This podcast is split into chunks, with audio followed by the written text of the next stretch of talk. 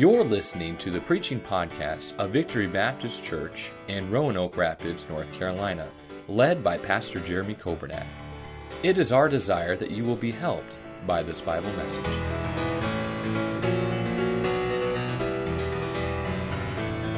Psalm chapter number 62.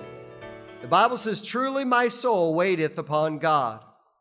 From him cometh my salvation. He only is my rock and my salvation. He is my defense. I shall not be greatly moved. How long will ye imagine mischief against a man? Ye shall be slain, all of you. As a bowing wall shall ye be, and as a tottering fence. They only consult to cast him down from his excellency. They delight in lies. They bless with their mouth, but they curse inwardly. Selah. My soul, wait thou only upon God, for my expectation is from him. He only is my rock and my salvation. He is my defense. I shall not be moved. In God is my salvation and my glory. The rock of my strength and my refuge is in God. Trust in him at all times, ye people. Pour out your heart before him. God is a refuge for us. Selah. Surely men of low degree are vanity, and men of high degree are a lie. To be laid in the balance, they are altogether lighter than vanity. Trust not in oppression, and become not vain in robbery. If riches increase, set not your heart upon them. Verse 11 God has spoken once, twice have I heard this, that power belongeth unto God. Also unto thee, O Lord, belongeth mercy, for thou renderest to every man according to his work. Amen. Let's pray. Our Father, we love you. We thank you for your word. I thank you that your word has the answer. I thank you that your word is truth. And uh, you knew that we would be assembled here uh, together, this group, at this time on this Sunday. Uh, here at the Victory Baptist Church, and I believe that you've got something for us from your word. Help me not to get in the way. Uh, help me not to make it confusing. Help me to just simply deliver the truth as you have uh, given it to me and as it is so clear in your word. I pray that you'd speak to our hearts. Lord, I pray for those who are uh, watching this service online, those who are listening by way of radio, and each and every person in this auditorium. I pray if there's one here today that does not know Jesus Christ as their Savior, may they not leave without trusting Him. I pray for many in this room that do know Christ, but maybe there's some folks here today that uh, they're struggling. Uh, maybe they're going through some very difficult times. I pray that you would give them encouragement, give them help today. We love you and we thank you for all you've done. Bless us now uh, during the preaching of your word. May we listen, may we receive it, may we apply it to our lives. In Jesus' name we pray. Amen. Thank you for standing. You may be seated. I love the life of David. I love studying his life. But I will be honest with you, there are some parts of his life that I, I think I like more than others. For instance, when we're talking about, and today we're going to talk about verse number seven, where David said, In God is my salvation and my glory. He is the rock of my strength. I'm glad that God is our strength. Aren't you glad that the Bible makes it very clear that we can do all things through Christ, which strengtheneth us. Aren't you glad Isaiah 40, 31 tells us that they that wait upon the Lord shall renew their strength. They shall mount up with wings as eagles. They shall run and not be weary. They shall walk and not faint. I'm glad that God gives us strength. I'm glad for stories like we read about with David. David was just a young man. David did not have the strength to go against Goliath, but God gave him the strength. You see, the battle was not David's, the battle was the Lord's. And David ran out, the Bible says, to meet the giant. He ran to the fight, and God gave him the power and God gave him the strength to win that victory. That's the kind of strength I like. However, Psalm 62 tells us about a different kind of strength. You see, sometimes we think that power means that we've got to go and we've got to charge into the battle. But God is not always calling his people to charge into the battle. There are some times that God is calling his people to wait and to be patient and not get into the battle, but let God take care of the battle while we wait and while we watch God. Does that make sense? You understand what I'm saying? See, we like the pep rally of, boy, we can do it. It's going to be great. We're going to go after it. But sometimes God says, be still. Sometimes God says, wait patiently. And God says, don't mess things up. Let me do the work that I'm going to do. And you don't have to do anything except trust. You say, well, that's too easy. No, I would argue with you. I think sometimes it takes more strength to wait on God than it does to take matters into our own hands. You see, David is in a situation here in Psalm 62 where David is not facing an enemy like Goliath, he's facing a different enemy. This enemy is his very own son. His son Absalom has taken the kingdom. His son Absalom has stolen the hearts of the people, and Absalom has taken over, and now Absalom has sent his men out, his soldiers, his army, to go out and to kill his own father David. Here's the problem David didn't want to hurt his son. David is in a battle that he doesn't want to fight. David is in a battle that he doesn't want to win. He doesn't want to be killed, but he doesn't want to see his own son killed. And so it's in that context, it's in that situation that David records Psalm 62. Now, again, these are not just the thoughts of David. These are not just some good ideas that David had while he was sitting down thinking about life. These verses are scripture that have been given to us by God, inspired by God, for us to use and for us to apply in 2022. You see, this is not outdated. This is not old. This is not irrelevant. This is the Word of God. And here's what David says about the rock of his strength. Number one, he says you got to have patience. Verse number one truly, my soul waiteth upon who? God. Now, you may be waiting on somebody, and that somebody may, they may not come through for you. You may be waiting on something to happen. Maybe you're waiting for something to happen uh, in the stock market. Or maybe you're waiting for something to hap, uh, happen with the interest rates. Or maybe you're waiting for something to happen uh, with an election. Or maybe you're waiting for something to happen with your business. Or maybe you're waiting for something to happen uh, in, in your life or your family. That may or may not happen. But when you're waiting on God, you are never going to be disappointed because God's way, God's plan is always best. Now, we make a mess of things, we make foolish decisions, and we get ahead of God, and we can mess it up. But when you and I learn to wait and trust and be patient for God to work, you will not be disappointed. David says, truly. That word truly, it means honestly, seriously, definitely, he says, I am waiting on God. I want to ask you this morning can you say that? Would you say in your life, in your situation, that you're waiting on God? You're trusting God? That's what David said. That word truly is used to emphasize emotional sincerity. David is saying, Lord, you know my heart.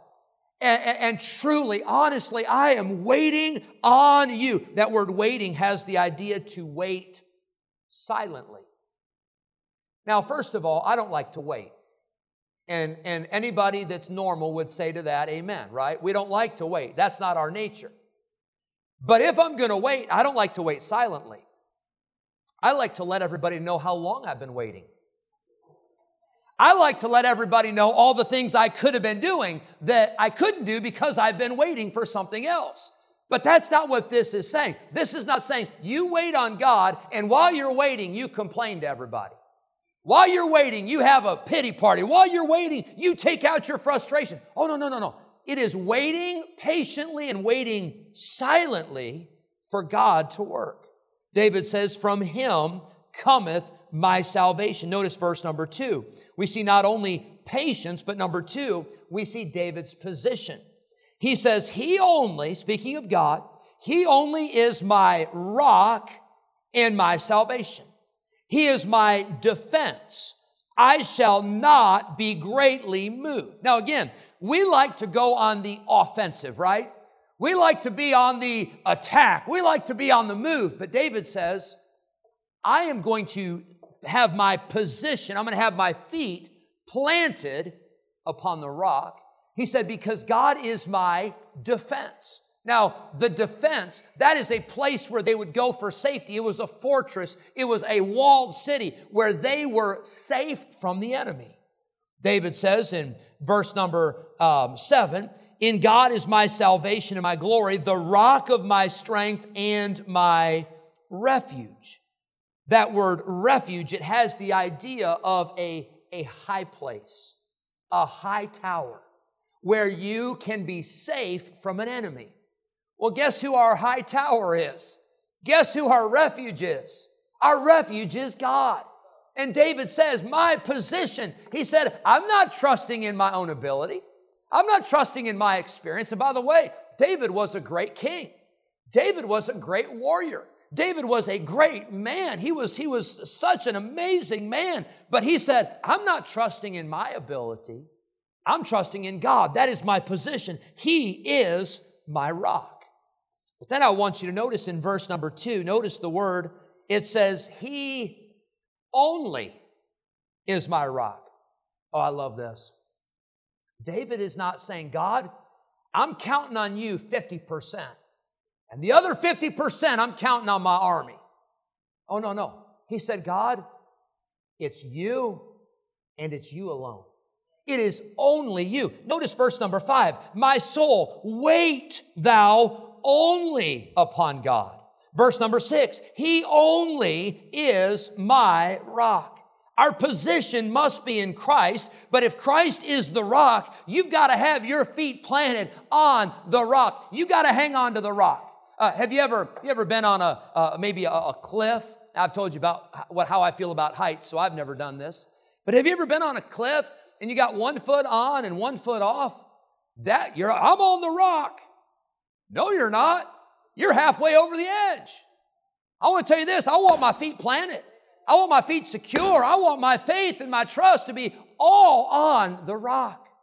My faith, David says, my trust is on the rock. He is my refuge. That word only, we showed you the words on the screen. We don't need to see that again. But during the Protestant Reformation, there was a theme that surfaced, and it was the theme or the word alone. You see, the Protestant Reformation, and this is just this is a very simplified crash course on the Protestant Reformation, but all those groups that came out of the Roman Catholic Church, they protested the teachings of the Catholic Church. Now, you, you many times you'll see somebody will, will, will give you a, something to fill out. Are you are you Catholic or are you Protestant? Now, if those are the only two choices, I will mark Protestant. But if there's another choice that says other, I mark that because I'm not a Protestant. The, the did not come out of the Catholic Church. The Baptists uh, have a line of Bible believers that I believe can be traced all the way back to Christ, to the early church, and, and, and we were not a part of the Catholic Church. Uh, Victory Baptist Church, if you were to go back and say, well, what about this pastor? What about this? What about this? All the way back, you can trace a line all the way back to the time of Christ. Why? Because the line of Christ and the early church, early church, they believed the Bible. You see, in the early centuries, uh, there were people that were killed. There were people that were martyred. You want to know why? Because they would not condone infant baptism. That was a teaching of the church. As a matter of fact, they called them Anabaptists, meaning rebaptizers, and they had people killed because they said, We will not baptize babies and say that's salvation. You know why we don't believe and why you, you don't see us baptizing babies?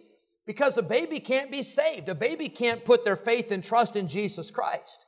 Now, I'm glad that I believe the Bible teaches there's an age of accountability, and I believe that children, until they reach that time, I believe if a child dies or a baby dies, I believe they're with the Lord because they have not come to that point. And, and there's uh, several passages I give you on that. One is the life of David. When David's baby died, he prayed and prayed, and then when the baby died, he stopped praying. And the people were confused. They said, David, why were you crying before while the baby was sick? But now that the baby's dead, you're not crying. David said this. He said, I'm not crying. He said, because that baby now cannot come back to me, but I'm going to go and I'm going to see that baby someday.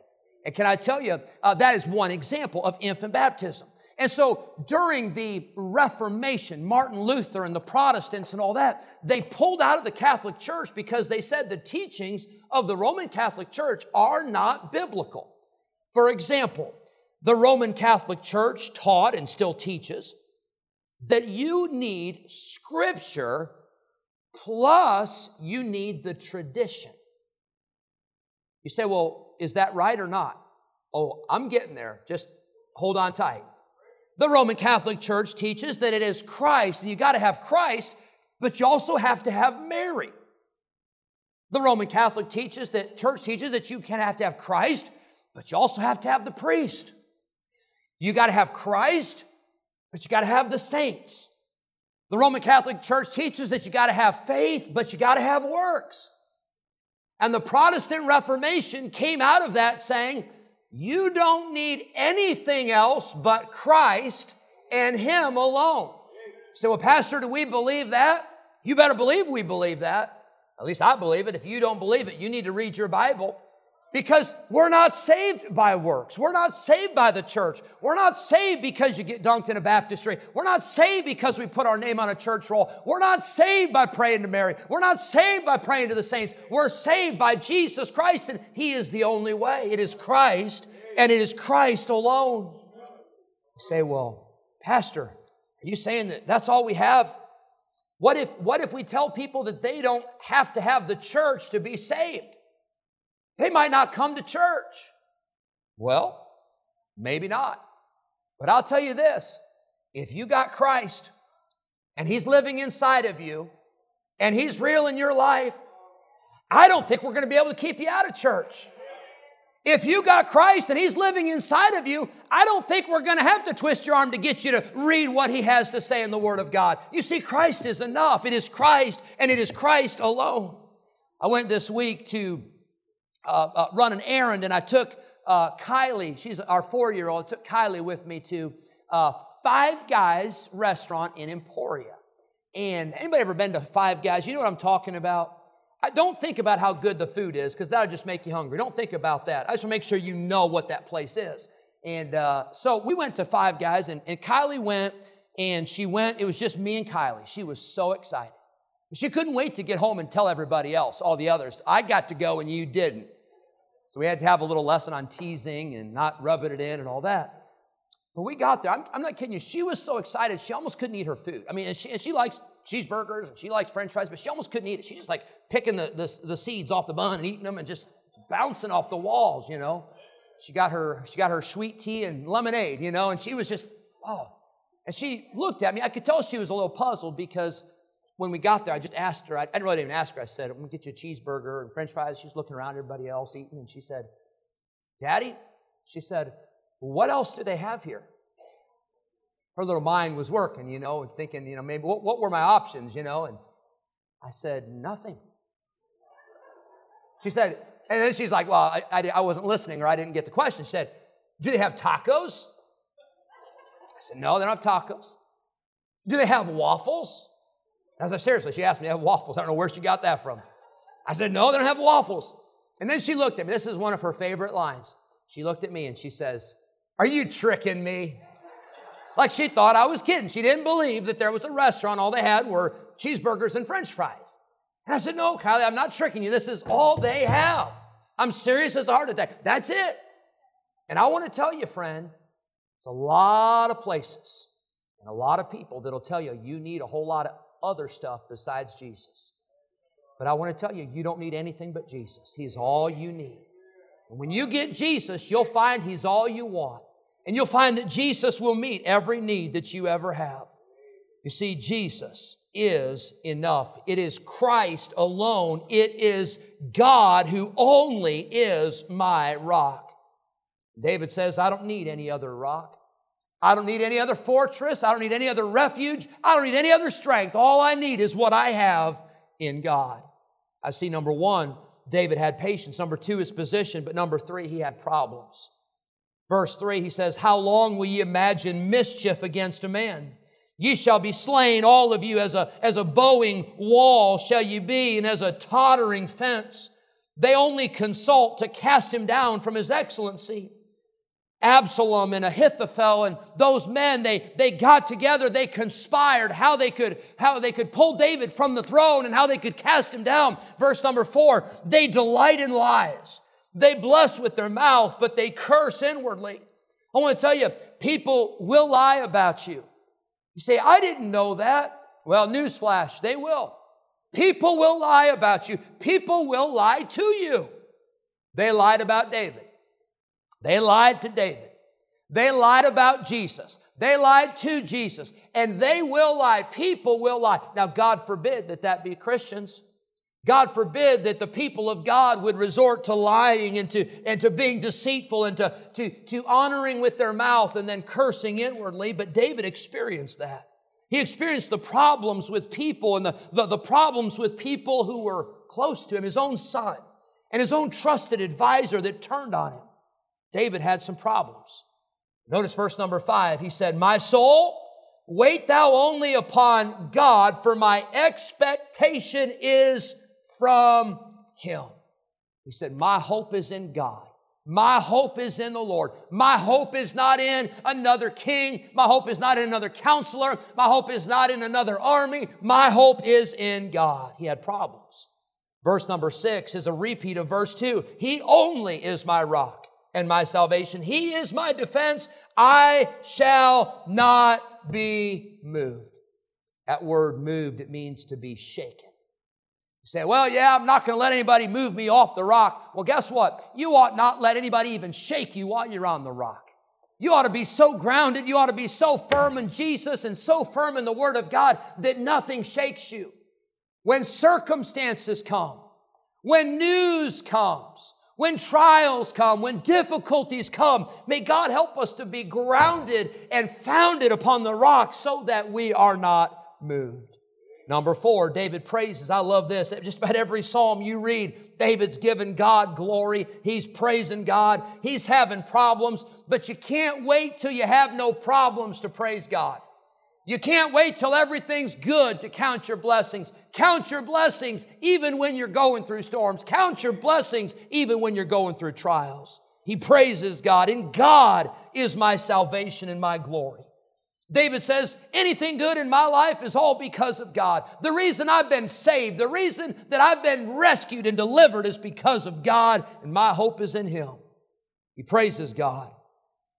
Verse number eight, we see that David stops talking to himself and he starts talking to others.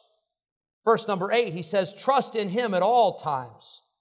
That'd be a good verse to put on the refrigerator this week. Trust in Him at all times. When you're feeling good, trust Him. When you're feeling bad, trust Him. When there's money in the bank, trust Him. When there's no money in the bank, trust Him. When the balance is negative, trust Him. Trust in Him at all times. But then He says this, ye people. He's talking to others now. And friend, I want to tell you, when you and I go through difficulties, yes, we should be helped and we should trust God, but we also should look for somebody that we can help as well. Look for somebody that you can encourage. Hey, you say, I've been through that. I, have been down that road. Let me tell you how God helped me. Let me tell you what God did for me. And if God did it for you, He can do it for somebody else. If God did it for somebody else, He can do it for you. He says in verse number eight, pour out your heart before your coworkers. Pour out your heart before the internet. Pour out your heart before Him. You can talk to God. And by the way, when you talk to God, He cares. He's listening. He wants to hear. He wants to know what you're going. He knows what you're going through, but he wants you to admit it. And he wants you to come to him for help. God is a refuge for us. I want to tell you, Victory Baptist Church, God is a refuge for me. But he's not just a refuge for me. He's a refuge for us. He's our strength and he's our protection for us. Verse number nine, David begins to talk about some people that made his life miserable. He says, Surely men of low degree are vanity, and men of high degree are a lie. To be laid in the balance, they are altogether lighter than vanity. That word vanity is the word vapor, a vapor that uh, appears for a little time and then it's gone. You know, the people that are giving you the biggest problems right now, and please don't point if they're in the auditorium, especially please don't point to me if I'm the one that's giving you the biggest problems right now. But did you know that the people, they're not going to ruin your life? They're not going to be the ones to set you back if your confidence is in God. They'll come and go. The people come and go, problems come and go, but guess what? Jesus Christ is the same yesterday, today, and forever.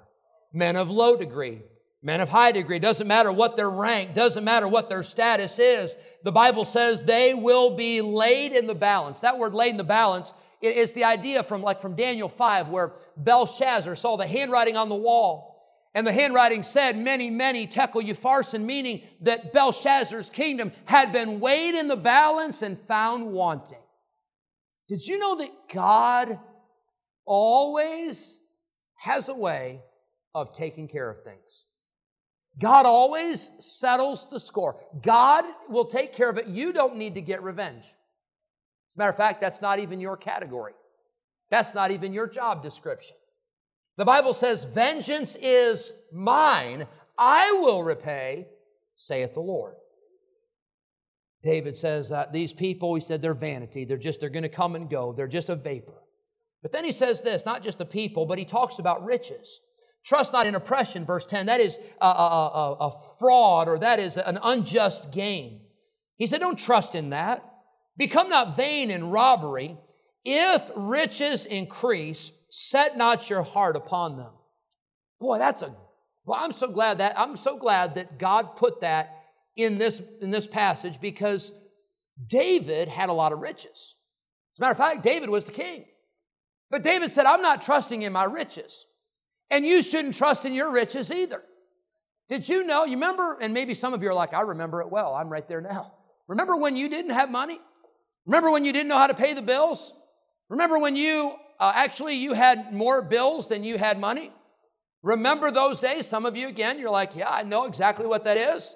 I'm there. I'm living that. You ought to see my kitchen table. You know, the bills are stacked high and I know what the bank account is and I, I'm getting the letters of, you know, overdraft and I'm getting the letters of past due and all that. Okay, you know what happens then? You realize how much you need God. You realize how much you need to trust Him. And sometimes God blesses. God supplies your needs and you've got money and you don't need to pray anymore, you don't think. You don't need to rely on God because your bank account's looking really good. I want to tell you, don't trust in riches. Whether you've got them or you don't, don't trust in riches. David, as a matter of fact, he had a lot of riches, but you know what David did with his riches? He set them aside. He said, I want to have all this set aside because when my son, Solomon, comes on the throne, I want him to build a temple for the glory of God. Here's how I think we ought to use our riches. We ought to use our riches for the glory of God. We ought to use our riches for what is eternal and what is uh, what matters. I think we ought to use our riches to send more missionaries to the mission field. I think we ought to use our riches to, to send the gospel out and to, to, to, send out more buses and to have more outreach. And I think we ought to use our riches to, to make investments that are eternal. I thank the Lord for the Christian school. And can I tell you, that's a great place to invest in teaching and training a generation uh, to go in the way of the Lord. I want to tell you, riches, you can't trust in them, so you might as well use them for the glory of God. But then, verse number 11 God hath spoken once. Twice have I heard this that power belongeth unto God. Number six, the word is power. David knew something about power. He knew that all power belonged to God. Matthew 28, Jesus said, All power is given unto me in heaven and in earth. You see, God has all power, but here's the problem it's still so hard to trust Him. Is it not? Because He has the power, and here's what we think God, if you can do something, why don't you do it now? God, if you are able to do something, if you can do this, why don't you do it now? Well, He could. But if He operated on our whims and He operated on our will, He wouldn't be God. You see, as for God, His way is perfect. He has all power, everything's under control. Don't worry. When you are resting on verse number uh, seven, the rock of strength, there's plenty of power, and He's not going to run out. He is all powerful. But then, lastly, I want you to see in this psalm, as David is talking about the rock of strength and God, my salvation, it's almost like David issues a plea. In verse number 12, he says, Also unto thee, O Lord, not only does power belong to you, but he says, Unto thee belongeth mercy. For thou renderest to every man according to his work. Now think about this. David's talked about the wicked in here. He's talked about uh, those who are vanity. He's talked about those who are, are guilty of robbery and those who are guilty of oppression and those who are trying to hurt him and those who are trying to, to harm him. But then in verse number 12, he reminds all of us that God is a God of mercy. I'm thankful for that. Because if it weren't for God's mercy, I wouldn't be here today. And you wouldn't be here today. And if we were alive today, I promise you this, we would be on our way to hell with no hope and with no escape. But because of God's mercy, we can say, God is my rock. God is my salvation. He is my refuge. And we can say that with confidence and we can know that our eternity is okay. Our eternity is settled not because of what we have done, but because of His mercy. Titus 3 5, you know the verse, not by works of righteousness which we have done, but according to His mercy, He saved us. David says, Our God is a God of power, but He also is a God of mercy. And here's the plea For thou renderest to every man according to his work. You see, you have a choice, you have an option. You can accept God's mercy or you can face God's judgment. You see, if you reject the mercy of God, then God will render, God will repay every man according to his work. And if you don't want the mercy of God, then you're going to have to pay for your sins on your own. And if I reject the mercy of God, then I've got to pay for my sins on my own. And the only way we can pay for our sins is by spending eternity in a place called hell. So, well, Pastor, why would, why would God send anybody to hell? Why would a, a, a loving, merciful God send anybody to hell? Well, first of all, God doesn't send anybody to hell.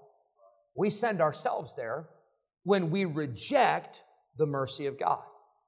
So here's the real question Why would anybody reject the mercy of God? When God gave His Son, He loved you so much that He gave His Son to die for you so you could have mercy. What's mercy? Mercy is the fact that we don't get what we do deserve. And I want to tell you today, I want to stand here and say, I'm thankful for the mercy of God. And if you're here today, or you're listening, or you're watching this service, and you've never accepted the gift of salvation, it is by God's mercy that we can be saved. And I want to encourage you today don't leave until you accept that mercy.